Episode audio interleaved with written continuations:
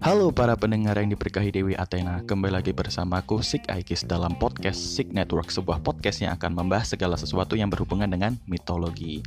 Nah, sesuai dengan pembahasan podcast sebelumnya, hari ini kita akan membahas pokok bahasan mitologi Indonesia yang lebih khusus, yaitu mitologi Jawa.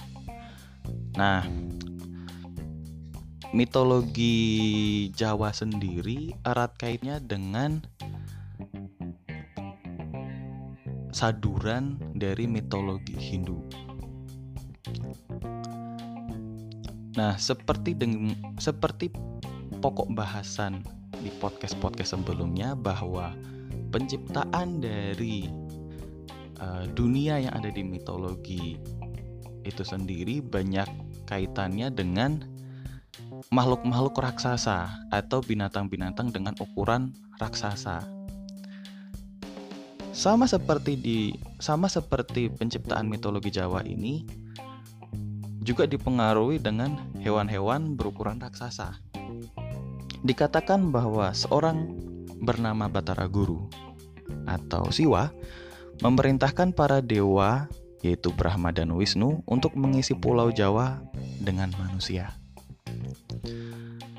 Nah, seperti pembahasan podcastku sebelumnya, ada perbedaan bahasa antara Batara Guru dengan Siwa. Padahal Wisnu tetap disebut sebagai Wisnu, Brahma ya tetap disebutnya Brahma. Tapi ada perbedaan seperti Dewi Sri dengan Lasmi, Batara Guru dengan Siwa. Nah, untuk bahasan Dewi Sri ini berbeda dengan Lasmi secara bahasa, itu aku masih belum bisa menemukan alasannya. Karena seharusnya kalau memang saduran dari mitologi aslinya, ya tetap aja namanya Wisnu, nggak ada perubahan. Contohnya seperti itu. Harusnya namanya tetap Dewi Lasmi, bukan Dewi Sri. Tapi satu poin yang aku ingin bahas adalah Batara Guru yang merujuk pada Siwa. Sejauh yang aku tahu, bahwa di dataran Jawa, aliran Hindu yang paling banyak dianut adalah aliran Hindu Tantrayana, di mana aliran Hindu Tantrayana menganggap bahwa dewa tertingginya adalah dewa Siwa. Maka dari itu Siwa dianggap sebagai guru, atau Batara Guru, atau Mahaguru. Sehingga wajar ketika Siwa ini dianggap sebagai Batara Guru, bukan lagi Dewa Siwa atau Batara Siwa. Nah, kembali lagi ke proses penciptaan mitologi Jawa. Karena Batara Guru ini menghendaki pulau Jawa diisi dengan manusia, akhirnya ada sebuah inisiasi untuk memindahkan sebagian dari Mahameru, atau yang nantinya kita kenal sebagai Semeru atau Gunung Meru, dari Jambudvipa atau India atau bagian dari India, untuk ditempelkan di Jawa. Karena pada saat itu pulau Jawa masih mengambang, masih mengambang bebas di laut. Untuk membuat pulau Jawa itu diam, ya akhirnya harus di pakukan istilahnya dengan Mahameru ini. Akhirnya Wisnu berubah menjadi kura-kura. Nah, berubahnya Wisnu menjadi kura-kura ini disebut avatar. Avatar ini beda seperti film James Cameron yang warnanya biru-biru seperti itu, atau seperti kartun Nickelodeon yang uh, biksu botak yang bisa menguasai empat elemen. Bukan itu. Avatar di sini lebih ke istilahnya perwujudan lain, perwujudan lain dari wujud dewanya. Nah, biasanya berbentuk binatang atau eh, makhluk lain, atau bisa juga manusia. Seperti eh, yang kita tahu bahwa Krishna adalah avatar dari Wisnu. wujudnya sih sama kan antara Krishna dengan Wisnu, warna kulitnya aja sama, yaitu manusia. Nah, singkat kata Wisnu ini berubah menjadi kura-kura raksasa yang membawa Meru di punggungnya. Sedangkan Dewa Brahma berubah menjadi naga raksasa atau ular naga atau ular ya whatever it is, yang membungkus tubuhnya di sekitar gunung dan punggung kura-kura raksasa sehingga Gunung Meru dapat diangkut dengan aman.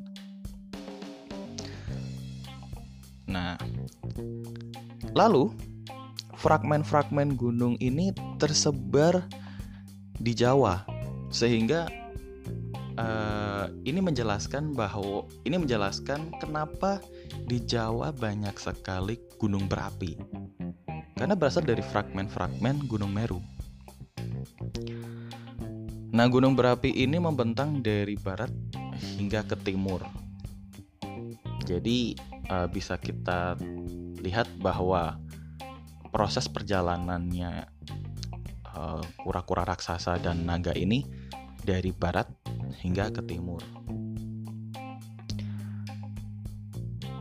Nah, bagian utama dari Gunung Meru ini melekat di Jawa bagian timur, sehingga Gunung Meru atau Gunung Semeru yang kita tahu ini berada di Jawa Timur.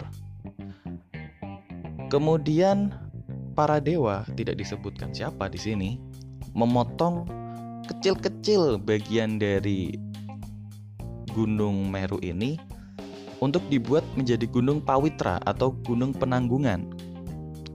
Sementara Gunung Meru ini menjadi gunung berapi yang kita sebut sekarang ini dengan nama Gunung Semeru, yang beberapa teks menyebutkan Gunung Semeru ini tempat tinggal Dewa Siwa.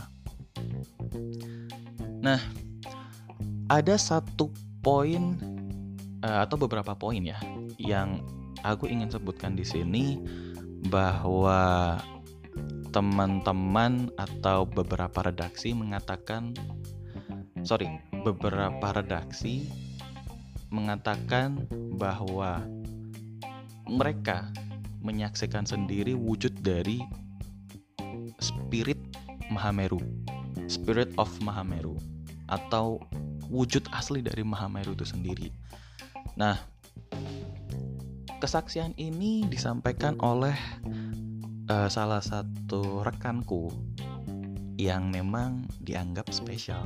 Kalau orang uh, kalau orang sekarang sih nyebutnya indigo ya. Padahal si indigo itu cakupannya nggak cuma lihat demit kebon atau bikin acara di televisi yang menunjukkan bahwa ini loh setannya di sini, ini loh setannya di situ, nggak. Indigo di sini cakupannya melebihi itu. Dan mereka mungkin lebih ingin dianggap sebagai light worker. Itu mungkin istilah sulit ya untuk indigo. Tapi sebenarnya cakupannya kalau light worker itu memiliki tugas yang lebih tinggi atau me, sorry, light worker ini mempunyai tugas tersendiri yang cakupannya uh, melebihi kemampuan indigo itu sendiri. Nah, kesaksian dari para light worker ini melihat bahwa sosok Mahameru adalah manusia berukuran raksasa, berwarna abu-abu keputihan atau berpendar putih, dan mereka melayang-layang di dimensi yang berada di bawah Pulau Jawa. Disebutnya sih dimensi ke nol. Aku nggak tahu pastinya seperti apa dan eh, apakah kesaksian ini benar, karena seperti yang kita tahu bahwa mitologi ini masih bisa didebatkan, dan juga kesaksian ini belum tertulis di beberapa teks. Tapi eh, ada menariknya kalau kita bisa membahas ini, karena sejauh yang aku tahu bahwa light worker ini mereka mengemban tugas, bukan hanya e, melihat demit kebon atau melihat setan, tapi juga mengemban tugas demi kemaslahatan atau demi eh, masyarakat kita saat ini, bahkan mungkin masyarakat dunia. Jadi eh, kesaksian mereka patut untuk kita debatkan sebenarnya. Itu untuk mitologi Jawa. Nah, sebelum eh, kita mengenal lebih dekat dengan mitologi Jawa ini seperti apa, atau sebelum Mahameru ini ditempatkan di dataran Jawa bagian timur, ada satu kepercayaan yang disebut sebagai Sunda Wiwitan, atau ini bisa dibilang mitologinya orang Sunda. Nah, di mitologi Sunda atau kepercayaan Sunda Wiwitan,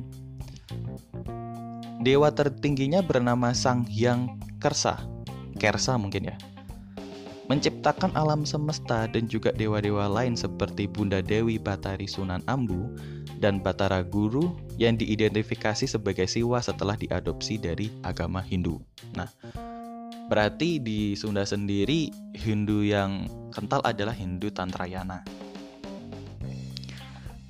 Banyak dewa lain yang diadopsi dari dewa-dewa Hindu ini seperti Dewa Indra dan Wisnu. Dan kita tahu bahwa tidak ada perubahan nama dari adopsi tersebut. Ya, Indra disebutnya Indra, Wisnu, Wisnu juga disebutnya Wisnu. Nah, Batara Guru ini memerintahkan Kahyangan atau Swargaloka. Swargaloka ini bisa disebut sebagai negerinya para dewa lah ya.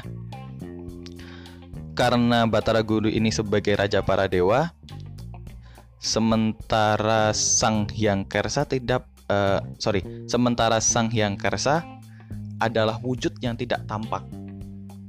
Jadi yang memimpin Batara, jadi yang memimpin Kahyangan atau Swargaloka ini adalah Batara Guru, sementara Sang Hyang Kersa ini mungkin seperti entitas di atas Batara Guru yang hanya me, yang hanya mengamati atau uh, atau mengawasi saja. Sementara eksekutornya adalah Batara Guru.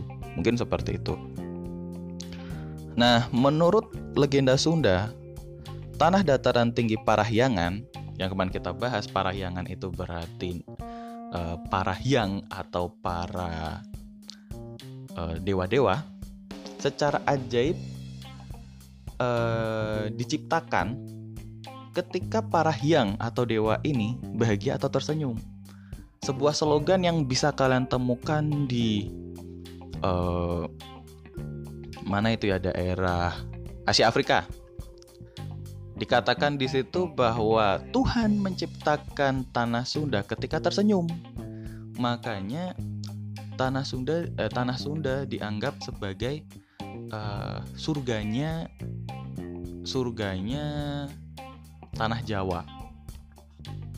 Ya mungkin seperti itu, karena uh, sepengalamanku ketika kuliah di Bandung, memang luar biasa enaknya, luar biasa nyamannya, ramah orang-orangnya, sopan-sopan orangnya. Ya beda dengan di Jawa, di mana semakin ke timur semakin kasar orang-orangnya. Ya mungkin seperti itu ya, tapi ini nggak mendiskri- ini tidak mendiskriminasi loh ya. Nah, untuk mengisi tanah Sang Hyang Kersa ini, eh, Sang Hyang Kersa menciptakan binatang dan setan. Sementara mitos Dewi Sri menjelaskan asal-usul padi dan tanaman di bumi seperti yang diceritakan dalam Wawacan Sulanjana. Nah, menariknya berarti di Sunda sendiri mengenal istilah atau mengenal sosok Dewi Sri atau Dewi Padi atau Lasmi. Berarti sebenarnya antara Sunda dengan Jawa tidak ada perbedaan mitologi yang signifikan, sama seperti mitologi Romawi dan juga Yunani, di mana eh, ada banyak kemiripan di antara kedua mitologi itu. Kemudian Sang Hyang Kersa juga menciptakan tujuh batara, atau bisa dibilang di sini demigods lah ya, di Sasaka Pusaka Buana atau tempat suci di bumi. Nah, dari ketujuh itu yang tertua adalah Batara Cikal yang dianggap nenek moyang orang Kanekes. Batara lainnya memen, uh, Batara ra- Batara lainnya memerintah berbagai lokasi di tanah Sunda dan menjadi nenek moyang manusia. Itu uh, asal muasal dari mitologi Sunda yang tercatat di berbagai referensi. Juga mitologi Jawa yang tercatat di berbagai referensi. Nah, uh, berat di sini kita bisa menarik kesimpulan bahwa uh, bahwa mitologi Jawa dan mitologi Sunda erat kaitannya dengan mitologi Hindu atau mitologi dari India. Hmm, bisa dibilang banyak mengadopsi lah. Ini eh, kenapa bisa mengadopsi dari mitologi Hindu ini juga erat kaitannya dengan prosesi perdagangan yang dilakukan para pedagang-pedagang India ketika datang ke Indonesia. Dan akhirnya eh, terjadi pertukaran budaya dan pengadopsian budaya dan menganggap bahwa budaya uh, dan menganggap bahwa budaya mitologi Hindu ini adalah bagian dari identitas mitologi Jawa dan mitologi Sunda. Menarik kan? Berarti uh, kita bisa melihat di sini bahwa mitologi itu tidak melulu diciptakan, tapi bisa juga disadur sehingga menjadi kepercayaan yang dianut sebagian masyarakatnya atau sebagian warganya. Dan yang paling uh, menyita perhatianku adalah Mahameru sendiri, atau Spirit of Mahameru. Mahameru ini dikatakan uh, sebagai cikal bakal kenapa banyak gunung berapi di dataran Jawa, kenapa Uh, bisa ada spiritnya juga di Jawa. Nah, fun fact lainnya, Mahameru ini sebenarnya jumlahnya ada tujuh. Sama berarti kan dengan tujuh batara yang ada di kisah mitologi Sunda. Semua saling terkoneksi, semua saling terhubung, dan semua ada benang merahnya. Oke, sekian pembahasan mitologi Jawa dan mitologi Sunda. Sampai jumpa di podcast-podcastku selanjutnya. Bye-bye.